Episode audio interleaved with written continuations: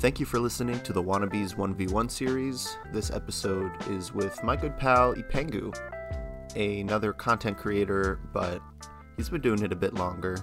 Um, he's really prominent in the scene. You might have seen him commentate a number of majors, kind of all over the place, kind of kicking ass.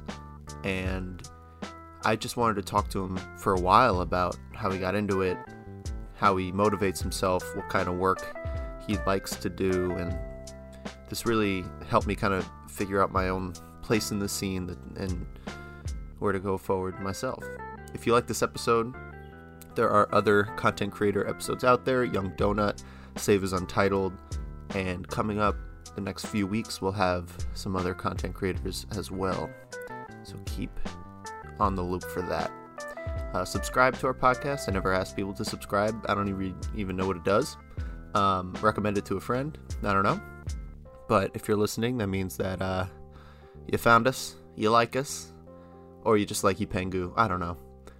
Anyway, you're here for the man himself. I'll get out of the way.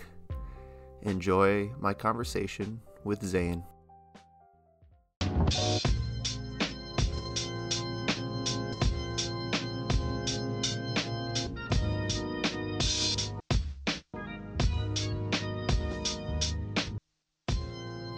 You know this man as a Smash interviewer, content creator, commentator, and journalist. He is an important voice in our community, and you could watch.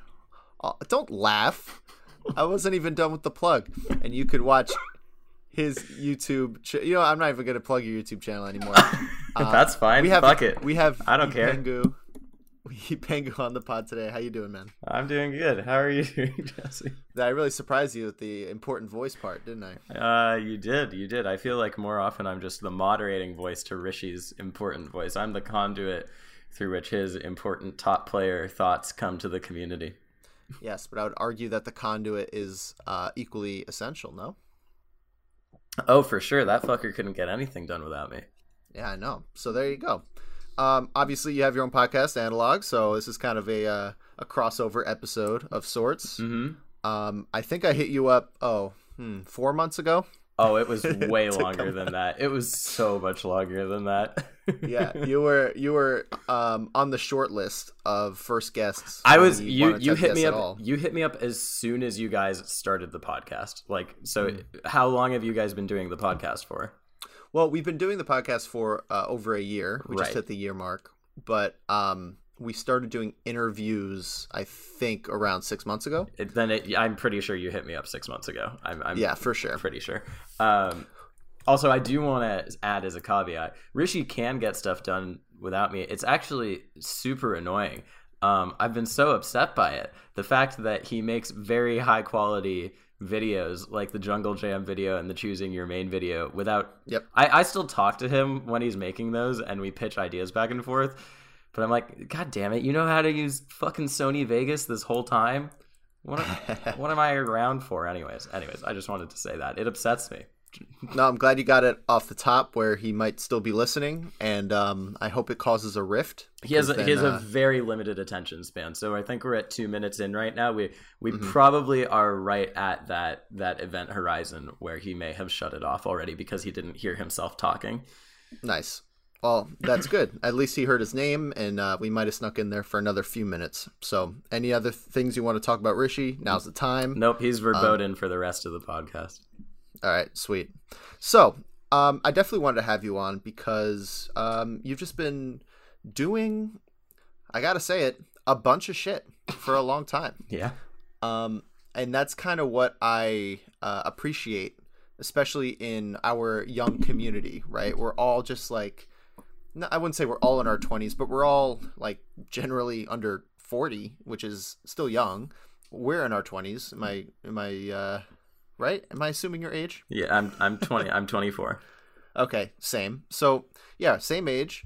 And we're just like, at least me, I'm just figuring this out. Like, I'm just throwing things at a wall and seeing what sticks. Um, does that kind of resonate with you, or do you have more of a directed path? It 100% resonates with me. My girlfriend's walking in right now, so I'm going to wait until she's done to give my answer. Oh, she just gave a shush motion. and then walked past me cleanly. Hi. Oh, I hope you had a good day. Wow, I got bamboozled. Um, okay, I want to ask you, uh, uh, how old do people think you are in the Smash community usually? oh, geez. Um, well, I haven't ran a poll in a while. Um, how old do you think I am? I don't know. I, I think like, I think I I pretty much act my age, which is less of a compliment than it is just like, um, you know, I, I, an insult really. Like, why? Why do you ask that question? Well, see, acting your age in the Smash community means something a little different too, though. I feel like when you act like a typical 24 year old in Smash, they think you're like 35. Um, Yeah. n- not actually, but the amount of people who have thought I was not far older, but significantly older than I am, uh, it, it's not a small number. Most people I've talked to think that I'm like three or four years older than I am. Uh, Dude, I was gonna say I was gonna guess like 27, 28. oh, interesting. You're, got a you got a deadlock of what I was thinking because that's why I didn't want to uh, play around the uh, the thirty year old is old. Yeah, no. because I'm like shit. Is this guy is this guy touch? And it's not like you look older. You know, your skin your skin is wonderful, but it was. Um, I think it's definitely the um, just hab- habitually how you've been presenting yourself and how you've been sort of. I think I think it really shows in your content. It shows um, in your discourse and um, really your attitude in general is not that it's like super mature everyone sit down and mind your business and get off my lawn it's it's sort of like you know i saw it in the genesis videos you put out which i really liked those interviews in between sets and stuff hmm they were it, they were really like more wholesome than a lot of the other content out there not to bash anything else Sure. but I could see why someone would look at them and be like, "Wow, he is not the 19 year old, you know, sticking controllers up his nose and doing handstands, um, you know, to get to get the clicks." Yeah, I feel like I feel like there were a few contrasting uh, elements to those videos that led people to be confused about my age in general. Maybe because uh, I remember, so you know, I go back and watch Twitch chat of everything I do because I'm a masochist, and uh, when I was commentating with Sammy, so many of the comments at the beginning were like. Lol, Sammy in a tank top, Pengu wearing a suit. It was not a suit; it was a blazer, by the way. But uh, it was a tasteful blazer, but it was it was still funny. I do admit that. But the reason I wore that suit is because I I wanted to sort of ape Vish's look since I was nominally filling in for him in in Vish on the scene. Um, and then when I did those interviews and they played on stream, I I made at one point I, I was sort of ad libbing to the camera a few different times, but at one point they specifically said like, "Oh, ad lib to the camera," and I turned around and I went, "I'm sick of people saying that Genesis won Grand Finals is their favorite Genesis memory. We get it, you were there, like big deal." Um, and it was meant to be very facetious, but when I saw the final edited product, which was was great in in most regards, it didn't. I'm not sure it came off as entirely facetious, and then all of Twitch chat was calling me a Zoomer. Everyone Yeah. just spammed Zoomer when they saw that, um, which is great. I mean, I, I think you should take every opportunity possible to call someone either a Zoomer or a Boomer, whichever applies. But uh, it was still, I think that's the first time I've ever been called a Zoomer, which maybe says something about how people perceive my age. Yeah, there's something interesting about the young person m- more mature than their age, which which kind of averages out to 24. So we're like right in that middle ground. Mm-hmm. But when you when I see like a 19 year old wearing a suit and like saying very like progressive policies and shit, I'm like, all right, you know, like it gives me hope and stuff. So um, I think it's a good place to be, you Yeah, know, yeah. and and especially I think you know when it comes to Smash and the the type of stuff we're seeing, um, it's refreshing to have someone else. I think with a similar attitude to mine, where in the begin in the beginning I was doing one thing, I was trying to do like comedy stuff, and then I I tried to just like stop being a player all uh, altogether and like focus on commentary. Then I'm like, no, I want to do podcast now. I do... So it's like what I see in what you're doing is one a um a commitment to quality that is just obvious, right? I, I, if someone looked at any one of your projects a year apart from each other, Hmm. they would see improvement. Hmm. They would see someone who is taking it seriously and you know wanting it to be a, a good product. Um, but I would also see someone who doesn't take himself too seriously. Um, which is another kind of thing I, I want to have in myself. I've struggled with that before, but it's something I admire in in anyone that I see. So, uh, do you feel like that is a inappropriate compliment, or do you think do you kind of bristle at it um, because I'm missing something in the I equation? I very much appreciate the idea that I don't take myself too seriously. I like that a lot. Uh, that idea. Um, the idea that there's a commitment to quality is something that I guess I've had to come to terms with myself, a sort of. Um, like really that that I make quality content has almost been a realization for me. Um, you know, so I worked at Cheddar Esports for the last year before this, and I left that job a few months ago. Uh, but before that, I was freelancing, and I would always and doing a lot of the stuff, doing more of the stuff actually that maybe I'm known for in the Smash community, and that I was actually doing analog. You know, like we were releasing weekly, and I was trying to be bigger on getting interviews out, and I set up a Patreon and all that jazz, et cetera, et cetera. Um, but I had a lot of doubt about my own work ethic and the quality of the content I was putting out. Actually, I did not feel especially confident in it. I've always felt um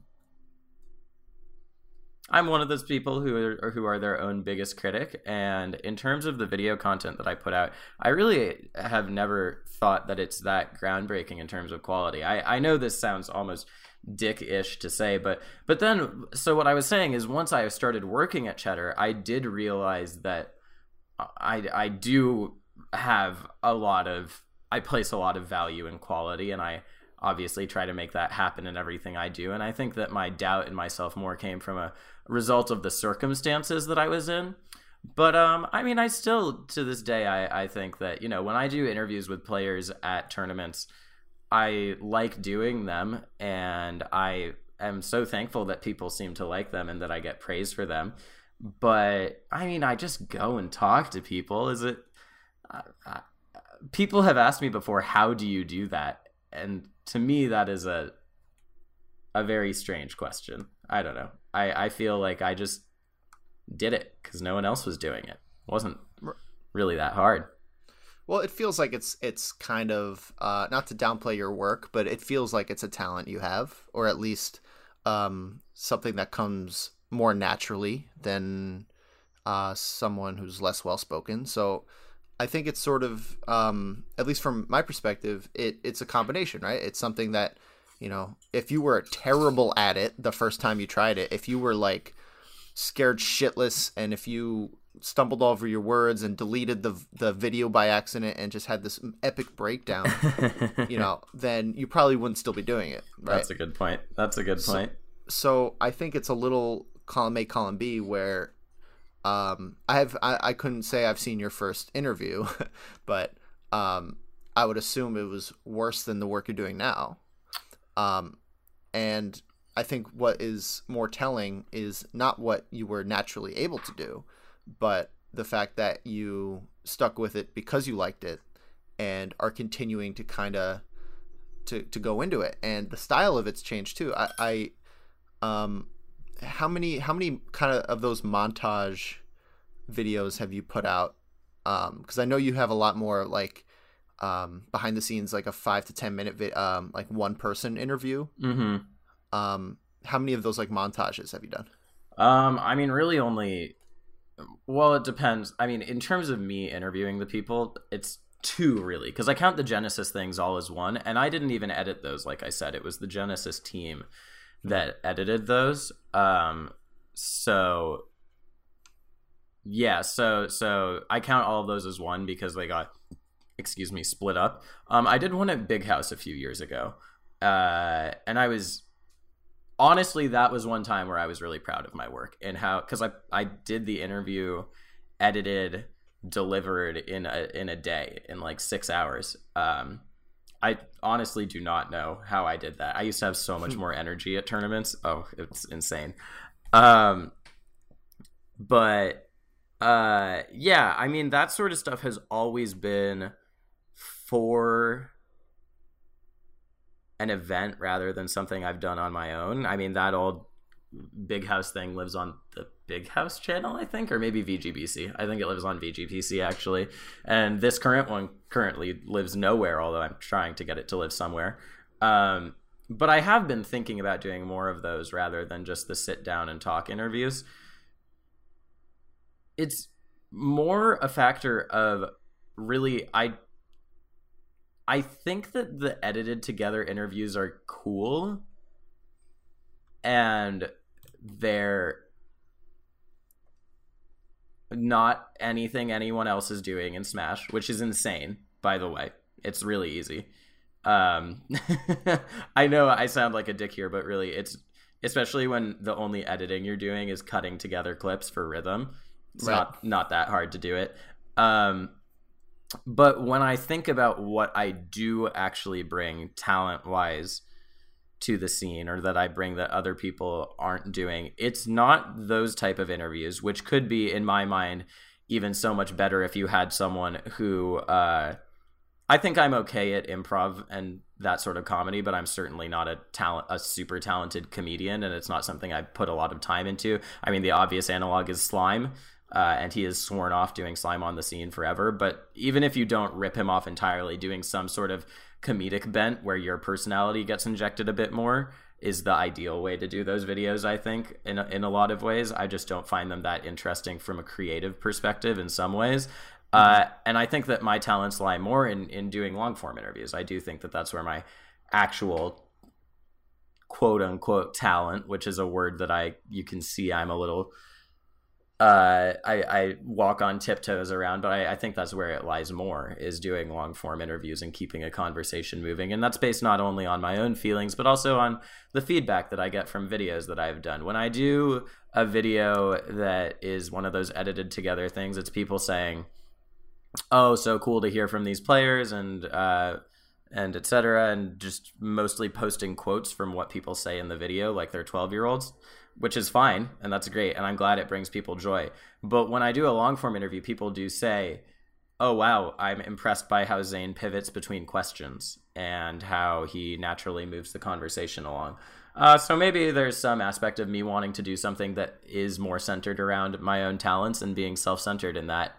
Uh, but to me it's just where i find more pleasure in like craft. I do find pleasure in editing the the other videos though when I do get a chance to do that.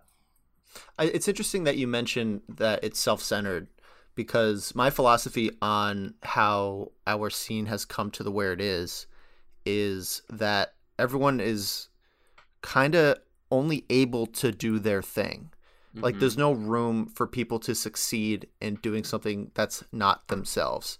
Like there can only be one person doing what Ludwig is doing to the mm-hmm. level that he's doing it. Same thing with all the bad melee guys. Same thing with um, with you and Rishi. Like, I don't think that it's possible. Like, there's not enough meat on the bone of melee for people to be, you know, saying, okay, I need to choose streaming because that is the route that is successful. Like, very little of this is successful. It's it's more about using it as an opportunity to like do what you're meant to do.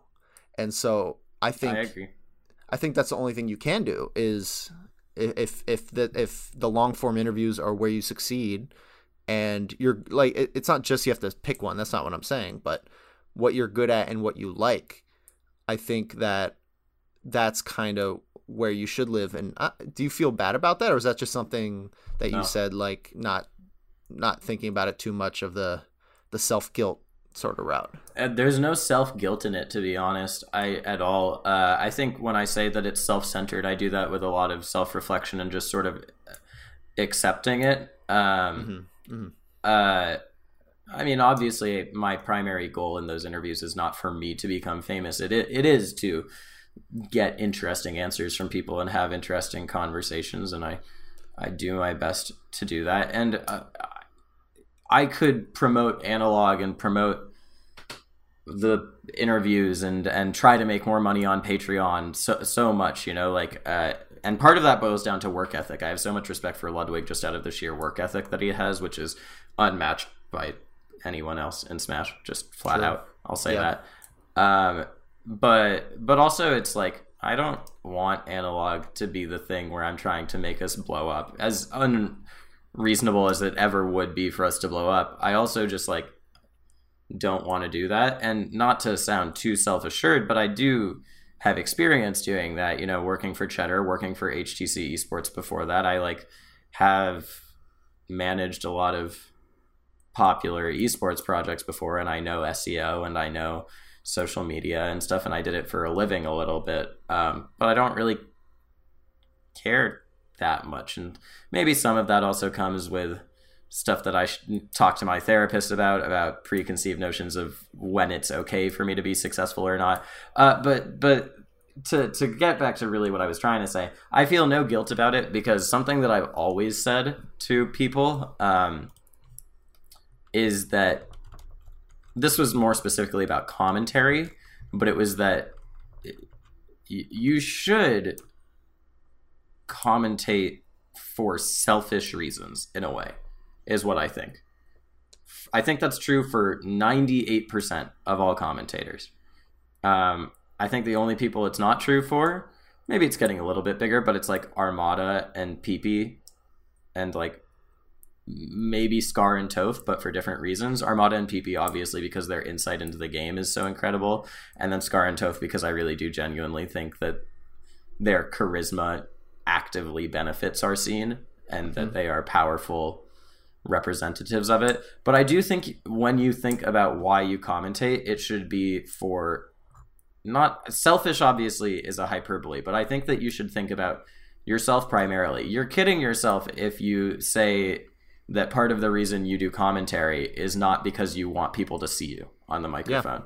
Yeah, 100%. It's just a f- straight up lie if you say that that's not part of your motivation we like to be seen and we like to be heard and the smash community uh, thinks of that as anathema for some reason. To want to be seen and heard and openly admit that is like one of the worst things you can do in smash especially if you're not a man especially if you're not a white man. Let's be really clear about that. Yeah. um, but in general too it's just it's just one of the things that the smash community hates the most which is bullshit. Um, in my mind. And I think that if you are open with why you want to commentate, which will always be partially because you want people to see and hear you, then it's easier to get past any hangups that you may have and tap into what you're actually there to do. So for me, I was like, yeah, I want to be here and I want to commentate because I want people to see and hear me. And why do I want them to see and hear me? Well, it's not because I want to present this fake version of myself and blow up. I just want to have fun talking about Smash and try to get better at talking about Smash and see if people do like me. Like there's obviously a, a, liking and fulfillment thing in that. And then it guides you way more accurately than if you're pretending to do it for the community. And I think the only people who can say they're doing it for the community, like I said, are like PPMD, Armada, Sammy. I forgot Sammy earlier. He can do it oh. too. He's he's just a pure gift. Yeah, and then and then and those are all because of their analysis, um, which is amazing. Mango too, when he does do it. I mean, that man's one of the greatest commentators we we have. To be yep. quite honest, uh, and then Scar and Toph, because having Scar and Toph on the mic when they are performing at their peak uh, actively helps the melee community. Yeah, and and from my perspective, and you know that I also try to get on commentary as much as possible. It's you know I I truly love it, um, and realistically, it's it's funny because you if you explain yourself for it, it, it takes a while to get back to another point of empathy, right? So you you start off and it's like you're you, oh, I, I really want to get on commentary. You know, it's like all right, yeah, everyone wants to commentate. Why do you want to do it? Truthfully, I want to because I want to get better at it and do it more. And the way to do that is to be seen and to have people trust you. So then people are like, eh, all right, it's a little fishy. It's a little like self brandy. That's a little like, you know, social media influencer e. You know, it's it's getting into that territory of like, what are you doing? But then realistically, it's like, all right, then I want to turn that into something I can, you know, leverage into a career It's still Mhm. annoying, right? Something I want to, uh, so I could quit my job and do something like that full time. Okay, but that's because I'm unhappy for nine hours out of the day, Sure. and all, yeah. and th- then then you're back to sympathy land. So I think most people who are trying to find something out of melee, out of League of Legends, out of any esport, and are kind of shoehorned into this stereotypical like e-boy um you know don't want to get a real job they just want to play video games you know just want to be a streamer all this stuff you know dig into it it's like we're just trying to find our happiness somehow Mhm. you know and so what's interesting is right now the zeitgeist of the melee community and it goes into a little bit of of the recent topic this week which i wonder where this will go going forward but the whole like nintendo hates us movement Mhm. going on people who are taking this seriously you see it in um zain the the marth zain not you Mhm. um, you see it in like Bobby Big Balls, um, and everyone who's starting to make more and more content. People are seeing that making stuff is the way out. That's the only way to put to put yourself in that position. That's the only way to market yourself to to increase your brand. Or for people who don't like the word brand, I like to just use the word reputation Mhm. um, and then leverage that into some sort of career where tournament winnings or sponsorships are not enough. Mhm. and that's kind of where we are now. That's the the meta conversation of this is that's literally what we're doing this very second. And it's a code i'm trying to crack. Like i'm i'm proud of what i did with the wannabes but we still i mean we haven't hit 3000 listens in a year you know? So it's like we're trying to we're, we're still trying to, to bump that up. And then where do you go? Like i could i could talk about this all you know all day. And i that's why i was so excited to have you on because there's so few people that kind of have that that experience. And you've been doing it longer. And i just want to hear everything you have to say your your entire experience. Like what let, us form it into a question so we can keep this rolling. And, and I, I just want to like i want to feed you this stuff not just rant myself. Um but what what made you what was like the actual catalyst that made you want to start either your podcast or your video or just smash content in general Well, you know, so I, I started out with commentary before anything else, actually, um, in 2016, I want to say. 2015, 2016. My first m- big commentary gig was at HTC Throwdown. And I also want to be very, very um, candid in recognizing that a lot of the opportunities afforded to me are because I was lucky enough to work a job in the industry where I could leverage a bit. Not that I ever like put myself on. I didn't do that. That's not what happened. But you know, I uh, I HTC Throwdown. I got to commentate that because I people had heard me commentate other stuff beforehand and uh, had t- talked to me about the game, and they were like, "Yeah, you can do a few sets," um, and that was cool. And then I actually got to replace who was it? Uh, YCZ, maybe I think.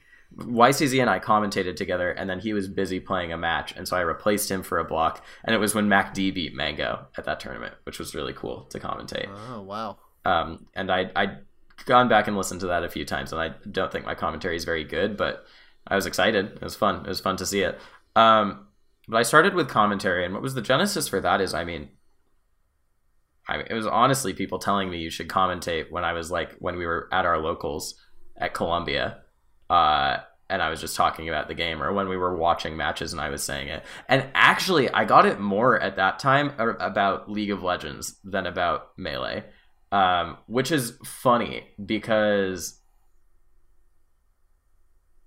so League of Legends is more accepting of people who are not highly skilled at the game as commentators, as casters, but only with the caveat that they are the play-by-play caster because they actually do have the divided role, right? Um and Smash Ultimate is a little bit of the same way actually, which you know you can attribute to it being quote unquote more esports. I don't know if this is if I'm allowed to say this, but I know that the Smash Ultimate commentator forum has like lead or backup as the as p- something you can put designate what you're more comfortable playing hmm. which to me feels very like traditional esports as opposed to melee commentary.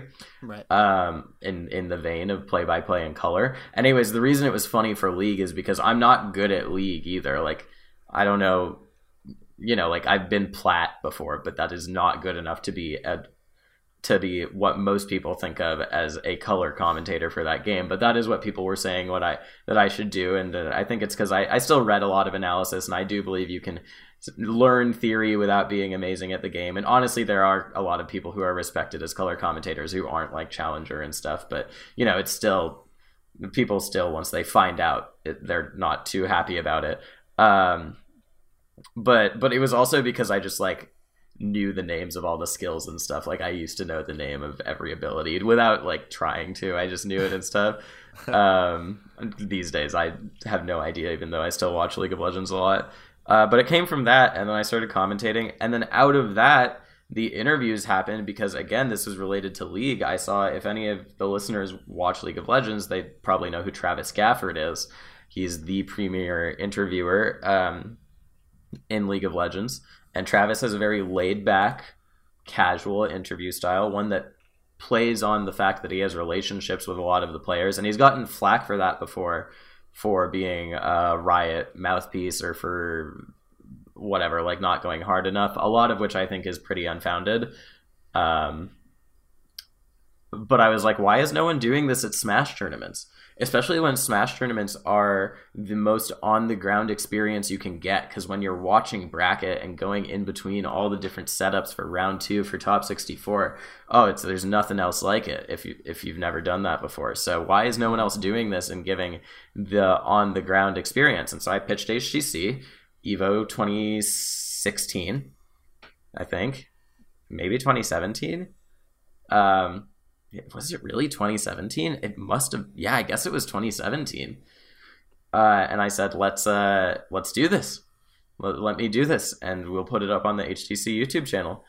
And they said, yeah. And I did 10 interviews in that weekend. I used to do 10 interviews Damn. for every event that I went to. Oh my God. What the fuck was up with me? um, it's impressive. Yeah, with Zero and with Mango and HBox and Ken and and yeah, that's how it came about. And then people really liked him. People liked him quite a bit. And so when I left HTC, I still did him freelance with HTC for a tournament for Shine and put him up on their YouTube channel. And then I figured, well, I can just do this myself. So and let me let me let me uh, stick on this for a sec. So at this point, you um, were urged to do commentary, tried it, liked it, right? Just yeah, it's one of those things you you kind of know if, if someone tries commentary for the first time. Like I liked it my first time too, so mm-hmm. that that's cool. Like I, I totally relate to that. So the interviews, it's interesting. You you noticed um, that you liked the style and you just wanted to give it a shot. You're like, okay, I want to. I feel like making something. There's no there's room for this. This could work. Was that mm-hmm. kind of your attitude? Yeah, it, it wasn't just there's there's room for this. It's like why is no one doing this? Right. Like, what the fuck? Uh, yeah. Yeah. No, I, I, that's the same thing with the wannabes. I was thinking, like, okay, there's a lot of people talking about the scene. There's a lot of people talking about, um, you know, current events, um, important issue. Like you guys talk about important issues on the analog, mm-hmm. but I was noticing, and then the, the Bad Melee was doing, um, comedy, and mm-hmm. Scar, uh, Scar and Toph were doing um, kind of like top player hangout style. Yeah. I'm like, why is no one talking about their own experience? Like, I would love to see a, a montage of, you know, pick a top player that just like imagine if Ryobeat had content from the last five years of his life, um, on his road up to that level. like, I would love to see that. Mm-hmm. So I totally relate. It's like you don't want to be coming in and just doing something that's been done you know 20 times before um, and that's why i relate a lot to players because players feel like they're the most stuck in this whole situation mm-hmm. you know they they have to make another combo video or do what zane's doing and start doing like 30 second sketches out of nowhere which i enjoy frankly but i like his sketches a lot yeah they're not bad um, but yes, all right. So you noticed you noticed that there's something that is not being done. Um, you did your first ten. You did your first batch. Um, did you enjoy doing it? How was that process? I love doing it. it was super super fun. Um, I really enjoyed doing it, and you know those ones was interesting too because. I mean, I'm not going to lie, doing them for HTC and doing them myself is a completely different experience. I had a huge benefit of having an established platform on HTC. And so, you know, those videos got like between the tens and 50 thousands of views. And I think I only have two on my own channel that have reached 10K. Um, Phil, which ironically enough is the interview I feel the most shame about because I somehow knocked the focus loose on my camera before doing it. So it's oh, like no. out of focus the entire interview. Oh.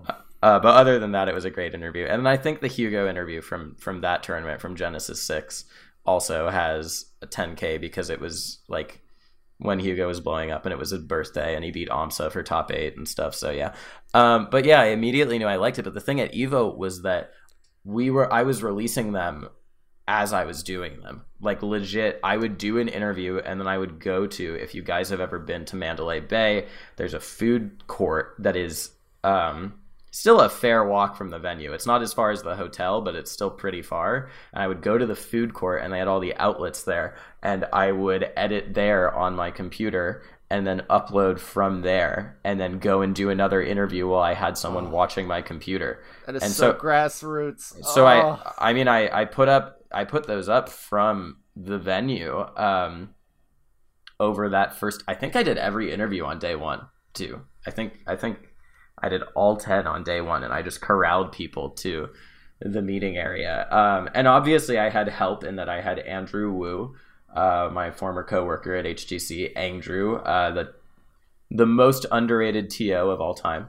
Um, used to run the Foundry and ran H- HTC Throwdown, helping me contact people. And I had HTC clout so that I could get Leffen and HBox and stuff to come do interviews. Mm-hmm. Um, but yeah, I mean, I put them out day of because I was really fixated on the the like you're there at the tournament aspect of it um, in the days when you know in in the early days of a tournament when there's not that much maybe that you care about um, and what that meant is that I got to see the feedback in real time.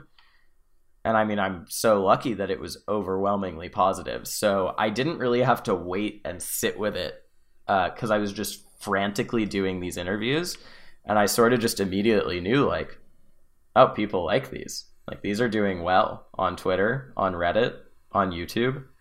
I did an interview with Zero and and I like said Nairo played what like the wrong heavy because Nairo was experimenting with Bowser back then, I think, and I said DK, or it might have been the other way around. I have no idea, to be honest, because um, Smash Four is not my forte. I think he was playing Bowser, uh, and I said the wrong one, and Zero had to correct me, and I was like, I'm a fucking terrible interviewer, and no one cared that much. Like there were comments, but everyone understood that I had just fucked up. I was like, oh, okay, sure, I, I guess something about this is working. So that must have hooked you right away. I mean, you have yeah. you it, it just I'm imagining just a um a righteous passion of mm-hmm. like okay, this is this is working. Let's just power through, do an interview, go and knock it out, upload, then just that instant like that that dopamine maybe not even dopamine. What's the what's the long term one? Serotonin? I don't know the difference. Serotonin yeah. But, i mean it was it was just instant gratification though. It was yeah. instant gratification and also because i had told htc i will do 10 interviews. Because because i you know there was the if I'm being honest, there was also the thing behind it of I really want to do this. I've realized no one is doing this. I want to make it go really well and be good at it. I didn't know if I would be good at it, right? But I really wanted to be good at it and mm-hmm. to succeed and for it to do well. It's not like I was super blasé about the whole thing. But because I had promised HTC 10 interviews, it was like this one's uploading, on to the next one. Like we got to find fucking Leffen right now. Uh, and do this shit. Where's Ken? Where's Chillin? Where's Chudat? where is Chillin's fidget spinner he wants to talk about in the interview. um, so so it was instant gratification as I was doing it, and I also did not have time where if it had not been going well to to like really care about it that much. wow. Okay, so you come out of that just probably straight up hooked. Mm-hmm. Um, what was your next event? How how how long before the next time you were able to do something like that? Or next so project, I, not even something like that. Like, what was your next thing? Yeah, so I mean, I was working on a bunch of stuff at HTC at the time. Um, I can't remember the exact timeline, but that might have been when our, our documentary about Mango, Leffen, and HBox was coming out that we did, which, by the way, y'all should go watch that. It was really good. Directed by Damian Estrada, uh, current head of what is Damian's official title at Team Liquid? He's like legit just head of content and merchandise and like everything Liquid basically. But he used to be the head of their in-house creative studio, One Up GG, who do some of the best work in the business. Um, and so he helped make a beautiful documentary for us. Um, but I mean, the next time I got to do interviews, I'm pretty sure was Shine, um, and Shine 2017, and that was, um, I might have actually have left HTC by the time that I did those. I'm fairly sure. Uh, uh, but it was still, I mean, just basically the same same thing all over again. It, it was it blew up less I didn't have that zero interview actually, even though Smash Four is not my forte, was the one that blew up the most, um, because he was just such a god at the time. Everyone mm-hmm. was so into him. Yeah. Um, and yeah, once I did Shine, it was just uh, I felt even better. And at Shine, I got to make the interviews look hella nice too, because I shot some of them outside um, there's one that I shot with Vish specifically outside, and this was when Shine was still in Boston downtown at the seaport, oh. and so it's like the the harbor in the background, and it looks so good. You can hear a plane going overhead like multiple times, and there's a ton of traffic, but it looks amazing. And Vish tells a very funny story in that interview about getting hazed by someone. Mike Hayes? No by Azen, I think. I think it's about him getting hazed by Azen when he first started playing Smash. Oh, I can't even remember my own interviews. I'm a fraud. Um, but yeah, I mean, I did that, and then yeah, I kept doing them. I did DreamHack Atlanta. Um, I did uh, the Big House, like longer form video that I mentioned earlier, or not longer form, but uh, shorter form actually. But you know, with multiple players and I just did a bunch of those sort of things and slowly my energy reserves weaned off a little bit to be honest. Well, yeah, I mean you're you're pumping stuff out, you know, kind of nonstop when you go to these events. It's not exactly uh, the easiest thing in the world. Oh, sorry, it was Korean DJ. I just I just remembered it was Korean DJ. That's who got hazed by. Anyways, um, yeah. So, at what point did you realize? that you needed to kind of either pace yourself or so what did you do about your energy kind of going down uh, when i realized i needed to pace myself was at genesis 2017 because as part of genesis 2017 yeah that was actually maybe one of the next things that i did so the last two genesis is before this one uh 20 oh or i guess it was at genesis 2018 yeah because it's in the new year so Genesis uh, 5. Yeah. So at Genesis 5 and Genesis 6, I got a chance to do something that I had been wanting to do for a really, really long time, which was doing live for broadcast interviews as part of the tournament. Um, and so I interviewed all of the players uh, who qualified for Melee Top 8 the night before and asked them questions about pretty much all the possible bracket permutations they could have. Like pretty much every single person who they could place. And I edited together a lot, like 15, sometime somewhere between 15 and 20 interviews. And I did it all myself. I did it that night. Um, and uh, if you go back, those interviews are awesome. They're super good. But I was still a hugely fledgling audio uh, technician, and I'm still horrible at audio. I have never studied it. I've just taught myself. But I had these lavs that I had just bought, and they were so fuzzy, and I didn't know how to wire them properly. And there were just audio issues with the balancing in general. And then the stream didn't play them at the correct audio or something. And so I was, it was one of the most, it was, it was a truly sad, embarrassing um, car crash moment for me. Because even though I think those interviews are, are kick ass, uh, seeing them on stream and opening Twitch chat and seeing people going like audio production, uh, it was heartbreaking. And then I did them again last year, and uh, the pr- the process changed a little bit, and we did them for Ultimate Two with uh, James, finally James, who's really good uh, content creator as well, and did a great documentary about Zero and Ally. Um, but there were still audio issues, and those ones were out of my control. You know, I don't know what to say about those. And we didn't do that this year, but it was really at Genesis 2017. You know, I all nightered, and then last year I all nightered too, editing, um, putting these videos together. And I had done commentary, and I competed, and I was just felt like shit. And I I realized after after Genesis 5, oh, I need to like maybe step back from one thing if I'm doing the other things. And I didn't really do that for a really long time. I think there's only been one tournament where I haven't done interviews and commentary and played. Um, maybe two, because yeah, there's a few where I didn't get commentary, but you know, when I get commentary, I still do the interviews. But I, I started doing fewer interviews. It also was a, a factor of the fact that I had talked to so many of the people that I wanted to talk to, and the other ones I didn't have access to. Mango doesn't like doing interviews. Plup doesn't like doing interviews that much, although I think he'd say yes still. Leffen just won't say yes to me, which is fine. He wants to play. He only said yes beforehand because I had the HTC clout. Um, HBox is HBox, so you know. Um, so there's fewer people that I'm truly interested in interviewing these days, and I'm interested in in and then I, I want to preserve my energy as well because I have been in some truly fucked up places energy wise where I did not take care of myself. And this Genesis I did. And that's maybe the thing I'm most proud of this Genesis. I played terribly in my pool. Last year I did great, and then I had to actually DQ myself from my round two pools because I had commentary. Oh, that's so alpha. That is so sick. um, but yeah, I'm. I think the thing I'm most proud of at Genesis this year is that I actually took care of myself.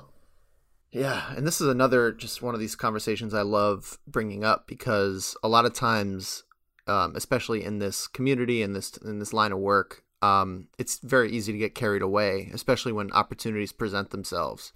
Um, like whenever at a local you see commentary open up, you take it and you don't let it go because you don't know you don't know when it's going to go away. You know these things come and go so easily. Every tournament could have a lifespan of one.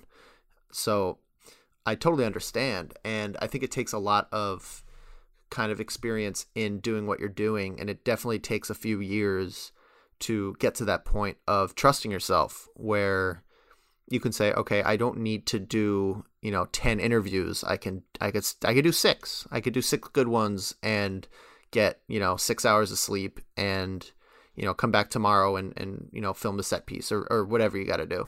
Right and and i mean in these past tournaments i mean at this tournament and at main stage i only did one interview each. At this one i had a bunch of other content that i did. Some videos that haven't even been released yet i hope i can put those out and you all you guys can all hear blur uh, rant about why he never should pay air venue fee. Um, okay. but you know i just did the ppmd interview at main stage. I just did a zane interview and i wasn't even commentating at main stage but I think also a lot of that comes from the idea of being okay that you want to do this for yourself. Because when you do want to do it for yourself, you are able to maybe tune in more to how you're feeling and actually to take care of yourself. So, like, two weeks ago at Hax's nightclub, I did the thing where I got on commentary with Shakespeare and I didn't get off and it was great. Jake and I had an amazing block. It made me super confident going into Genesis, and I had a great time. And then at this last HNC, I was feeling bad about my play, and I played terribly at HNC too. And so I said, well, I don't really want to commentate that much. Uh, and it's okay for me to say that because I know that in the end, me doing commentary is about what I want. The viewers of HNC which is a sizable amount, we get like 800 to 1,000 viewers, Yep. are not going to miss me for one week that much. So I know it's it's it's for me, and for me, what I need right now is to play melee and and figure out why I'm so fucking trash at this game right now. I hear you. No, I'm I'm the same way. I, after I lost this last, you know, this last tournament, I, I mean, I had the opposite um, result, but I think I was just itching to get on commentary. I was like, all right, I lost. Don't forget, like, forget about it. Just hop on the mic, and you know. But it was still about like, it was still totally about me. You know, it was it was I want to get on, and I want to make this happen. And what's interesting is I I, I agree with you that it needs to be a realistic evaluation of what you're doing. But I think the motivation is kind of hard to pinpoint sometimes because there was a time where I thought the way to achieve my goals was to sacrifice one part of my life to sacrifice the gameplay and say I don't need this anymore. I got you know PR'd in tri-state. I'm I'm good enough. When really it was New York City. It doesn't even wasn't even tri-state, but I told myself that. And okay, now I just need to do commentary and and blah blah blah. And that led me to be a very unhappy person. Like we had a conversation a year ago at that one party, um, right after I I started spitting vile on Twitter. Yeah, you were go- you were coming for Ludwig's neck, dude. And what I've I had to do a lot of mental work to why I was doing that stuff and why I was calling out other commentators and why I was saying mean things like it was it was really just filling in for a huge insecurity I had where I thought the only way to achieve what I wanted was to get people to notice me right and so the the the fastest means to an end there is to to piss off a bunch of people and get those um, interactions going. And that was like, okay, this is what I got to do. I got to stir the pot. I got to be that guy. And so that taught me that, like, and I'm still learning it. I'm still processing a lot of those emotions. And, like, I think I've come out better for it. But I'm still looking for as many opportunities to, like, apologize and repent for that period of time. Sure. God, it was so fucking embarrassing. But the, and I wasn't embarrassed for like six months either like I convinced myself still that that was the right thing to do, that I was in the right, that I was a vigilante, you know, speaking truth, when really I was just a jealous asshole who is trying to, to take um, iron and turn it into gold by spitting fire, you know, on the king. Uh, that didn't make sense, but realistically, I needed to realize that what was good for me is not what's good for a idea of of achievement. What's good for me is what's good for my soul, what feels right, what's what is good. And with melee that involves playing the game and and getting better and enjoying that process and I guess doing this podcast, but just like talking to people and speaking truth and and speaking my story. So I think I think it's hard sometimes to discern the difference between what's going to make like what's good for you in terms of a career and what's good for you in terms of like happiness you know yeah i i it's tough. i agree I, I think it's also something that you need to understand with melee a lot because the cold hard truth is that um, there's about 10 people in the melee community a bit more a bit more because actually a, a, few people are doing quite well for that themselves. make a living that can make a living that yeah. have the potential to make a living I, oh i hear you. I hear you. to even come close to doing it. And i mean ludwig did not do that. I do want to be clear about that. Ludwig branched out because he couldn't have done it if he stayed with melee there's no, a zero percent chance. I think um fuck, I forget what Slime was saying this about recently. Maybe you'll remember because I, I'm sure this is a tweet you appreciated as well.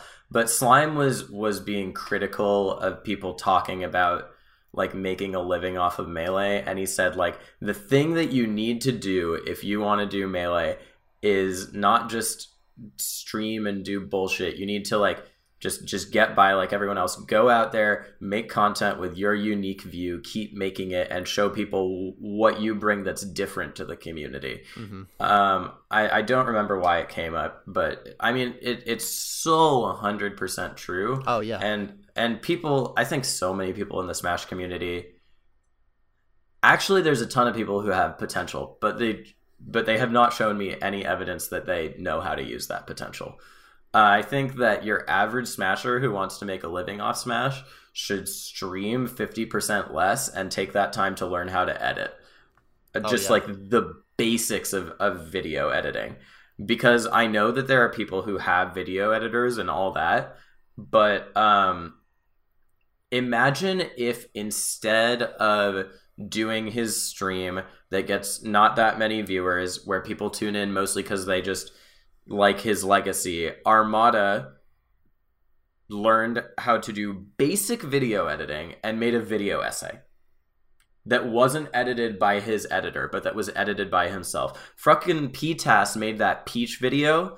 That is what you need more of. The the shit like that, where it comes with a point of view, with a thesis, with an aesthetic to it. Because when it's an editor who is just doing highlight clips, you can have the best editor in the world. Shake Drizzle's a fucking monster, but Shake Drizzle is not going to give you as a person an identity. He's not going to separate you from the crowd if you're just having him make highlight clips because it's still a highlight clip video.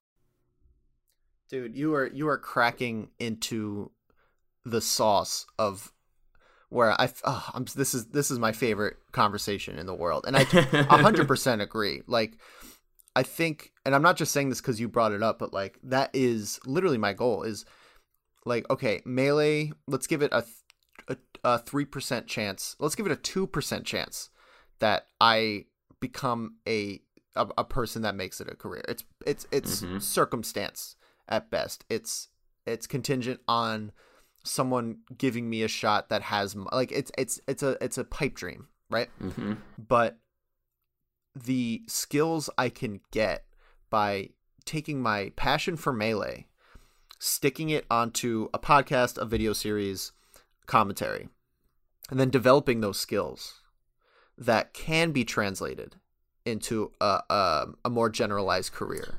Translation. That's what it's all about. That's right. actually what it's all about. And I also want to be clear like, I don't mean to rag on Armada, and it's daunting to learn editing and, and like, um, not to diss, diss the podcast, but on the off chance Armada listens to this, like Armada, I very much understand why you took the path you did, and love for playing the games that you love playing is a big factor in it too. But translation is really the essence of it, right? You t- you take melee as a place to experiment with your content and and then learn who you are as someone who makes things because oh, I love that. Like liking Smash is not a personality big enough to sustain you on the internet. It's right. just not. You cannot name a single person who has been actually successful in content creation. I mean like really successful. Um, like anti or or zero or anyone where they're or Ludwig or Hugo or Mango, where their personality boils down to I am good at or I like Smash. It doesn't come down to that for Ludwig, you use it as a place to find your brand of humor, which is self deprecating and toes the line between uh, so simple it's stupid and the delicious irony that Ludwig actually probably knows what he's talking about. And he figured that out through Smash and translated it. For Hugo, it's a very similar type of, of towing the line, but it's also him realizing that he is brilliant at talking to people on in an online capacity, it, talking to Twitch chat and switching between making fun of himself knowingly to to like taking himself being the butt of a joke and making that work uh, in his favor. He's very good at that. So so you you take Smash and you translate it in some way, right? I think that's what people need to do more. Uh, you you figure out who you are through Smash as opposed to letting being a Smash player define your entire identity as a content creator. Oh my, uh, I love that so much, and it's it's something I've been preaching for. It's like I, I I've gotten made fun of for this before, but I've I talked about how this is a kind of a an opportunity to kind of dig into yourself and as you said, find your identity. I couldn't, I can't phrase that any better. Um, and I think a lot of people underestimate the ability of this game. I think specifically Melee. I'm sure Ultimate and other fighting games have, have similar attributes, but I think people really underestimate the ability of this game to bring out who you are and use it as a journey to self, maybe not self actualization, but at least some sort of self discovery, right? Yeah.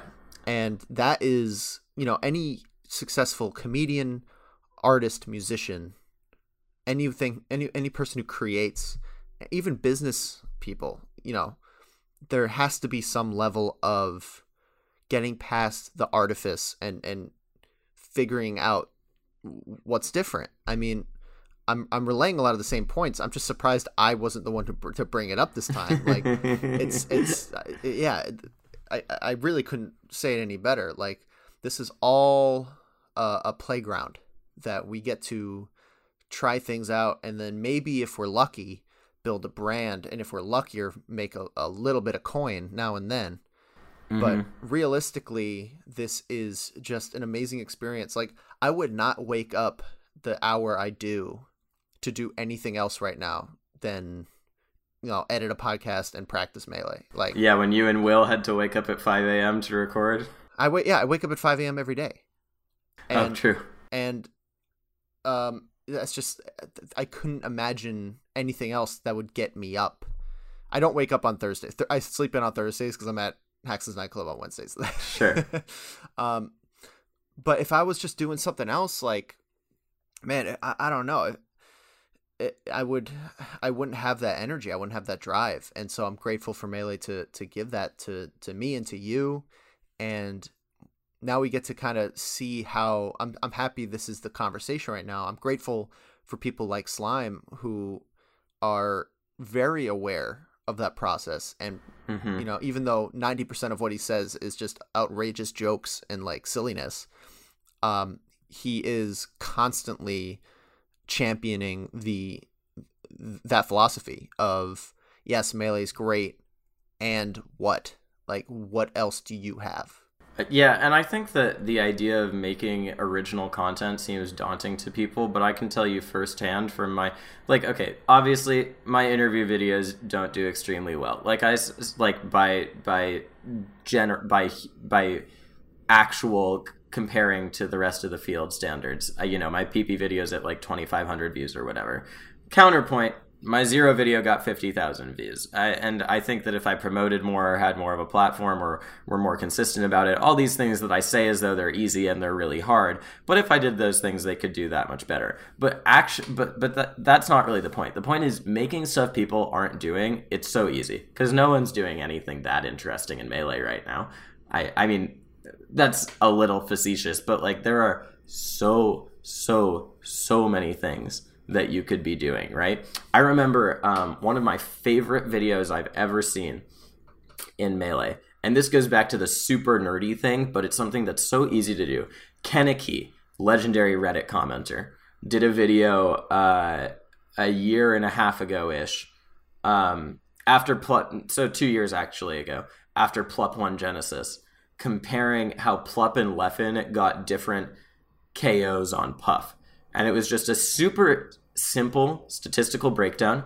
All you need to do is watch some t- sets, take some notes, and then have basic knowledge of Sony Vegas or Windows Movie Maker. And he just listed how they did it. You need to know how to take averages to show how they did it. And no one does that at all that's like the most basic thing where it is the most nerdy data analytics thing but something like that is so easy to do um, it's not that hard to find your own content. And and the other yeah keep going.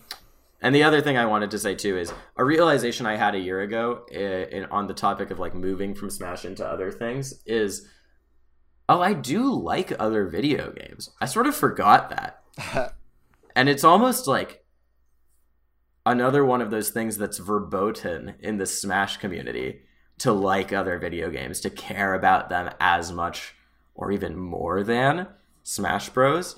But I mean, all the popular Smash streamers play other video games. And I think a big part of that is realizing, oh, I can find the joy that I find in this game in other video games or in movies or in in other things, TV or books or comedy, the study of comedy that I can make content about.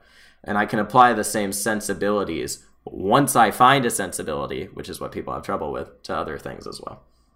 Hell yeah. No, it's all it's all about translation. Um, speaking of translation, we need to translate this to the end. Um, and look, we blew past an hour. I've we did. Honestly, I've never had an interview where I haven't like looked at the. I I looked up at the time. I'm like, oh shit, like we gotta wrap this up. Yeah. Um, but okay, this is what I ask everyone um, at the end of the podcast. So let's say you are presented with a guy who is following the same shoes as you, right?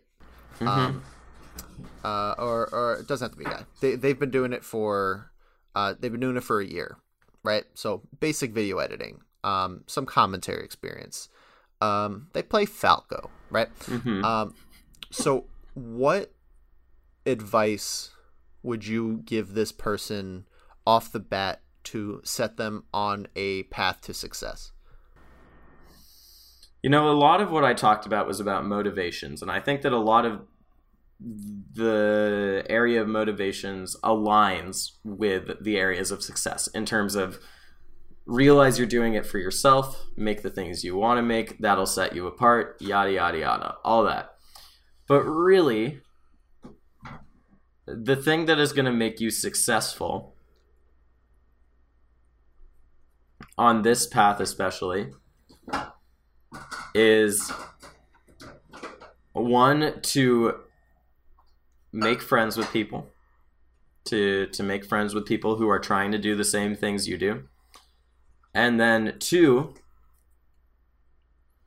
to reframe how you look at asking for favors.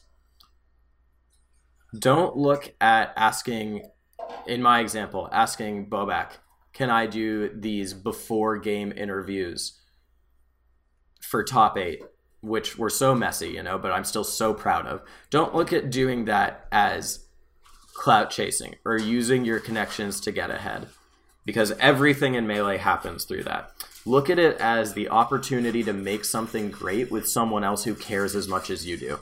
And all of your guilt about using your connections to do something will go away and your enjoyment will increase tenfold because you'll start to see it as a chance to make something for the community you love with people you love. So, my advice is to find the people you love who also like to make creative things and then pursue collaboration and opportunities through love and all the stigma you feel about it all of the self doubt about people hating you because you used clout chasing, etc., there will go away. There's enough people in this community that you'll find someone who can put you on. I guarantee you, you'll find someone who can put you on. And then you got to eliminate the phrase put you on from your vocabulary. chasing love, shooting down clout chasing as a concept. That was just the last 30 seconds. It doesn't fucking exist, by the way. Clout chasing doesn't, no one it's not a thing. Oh, dude, this content's wanna... good enough, man. this content's good enough. Look, Zane. Look, I'll say it. My favorite Zane. You came on. You have blessed our podcast with the analog mojo. I am so grateful that you came on. Um, and really quick, just throw out your plugs. Where can people find your stuff? Oh, sure, yeah. Thank you so much for having me on, by the way. It was really fun. I can talk fun. about this for hours, as you know. Um, if you like listening to me talk about this sort of stuff for hours, you can check out Analog, the podcast that I occasionally do with Rishi. It's very occasional, but it does happen sometimes, I promise you. If you search Analog Cast on YouTube, you can find it there. We're also Analog Cast on SoundCloud, iTunes, um, Spotify, Analog Cast on, on, on Twitter. We'll give you all the links. Uh, if you're interested in my interviews, youtube.com slash epengu. Um, I show up on Cheddar Esports every now and then, even though I don't work for them anymore. Uh, go watch Genesis VODs. I did commentary management for that and felt like I maybe made the best commentary lineup of all time. So yep. go do that. Hard agree. And uh, the other thing is that I write things sometimes too. That's actually where a lot of my true passions lie. I write esports articles, and for that, um, You can follow my Twitter mainly. Uh, you can go to HTC Esports slash resilience if you want to re- read an article I wrote on Chillin a few years ago. You can search Hungrybox for better or worse if you want to read an article I wrote on Hungrybox. And uh, if you go to my Twitter right now, I actually published an article about Maister, the Smash Ultimate Game and Watch, who everyone hates for playing Game and Watch, in the Washington Post today, uh, on the day of recording, which will not be the day of release. But at one point during the week, if JD does his editing properly when this is released, I did do that. Whoa! So what the hell? I mean, I don't edit analog episodes for uh, five fucking days afterwards because staring down the file in Premiere is makes me want to sleep for a million years. So yeah, you're right. But that that's pretty much everything. I don't know. Just You got just- some you got some stuff, man. Look, I'm so happy you came on. Um honestly, you might be a return guest. I might get I might bother you for another one since Oh, it I'm took so long to get back to me on this. um so yeah, man, have a good night and uh, I'll You see too. you on Wednesday, right? yeah, I'll see you on Wednesday. All right, buddy. Take care. You too.